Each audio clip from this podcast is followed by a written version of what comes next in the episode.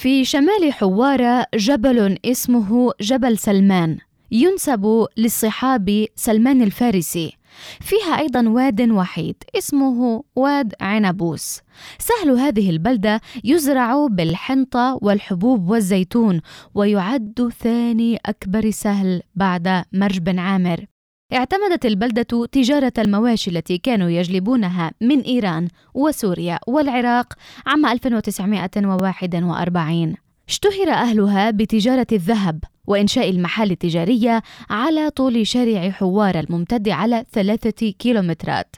زاد عدد المنشآت الاقتصادية حتى وصل في 2022 إلى 400 منشأة بين مطاعم ومخابز وملاحم ومواد بقالة ومعارض سيارات وكراجات لتصليحها بالإضافة إلى المصانع.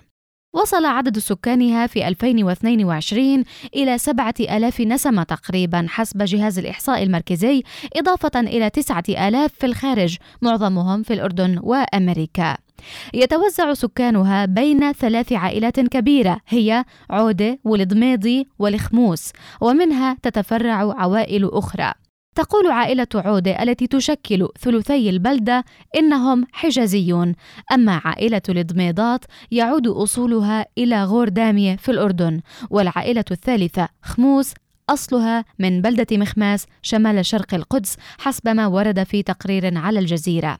جاء في التقرير أيضا أن أهلها يقولون إن عمر بلدتهم يمتد لأكثر من 700 عام.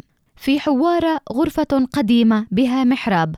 يقال إنه مقام لنبي اسمه صاهين. من معالمها أيضا باب بيت الخربة التي تحوي بركة ومغارات تعود للحقبة البيزنطية وبنيت أولى مدارس البلدة في العهد العثماني في 1888 لشبكة أجيال أسيل دزدار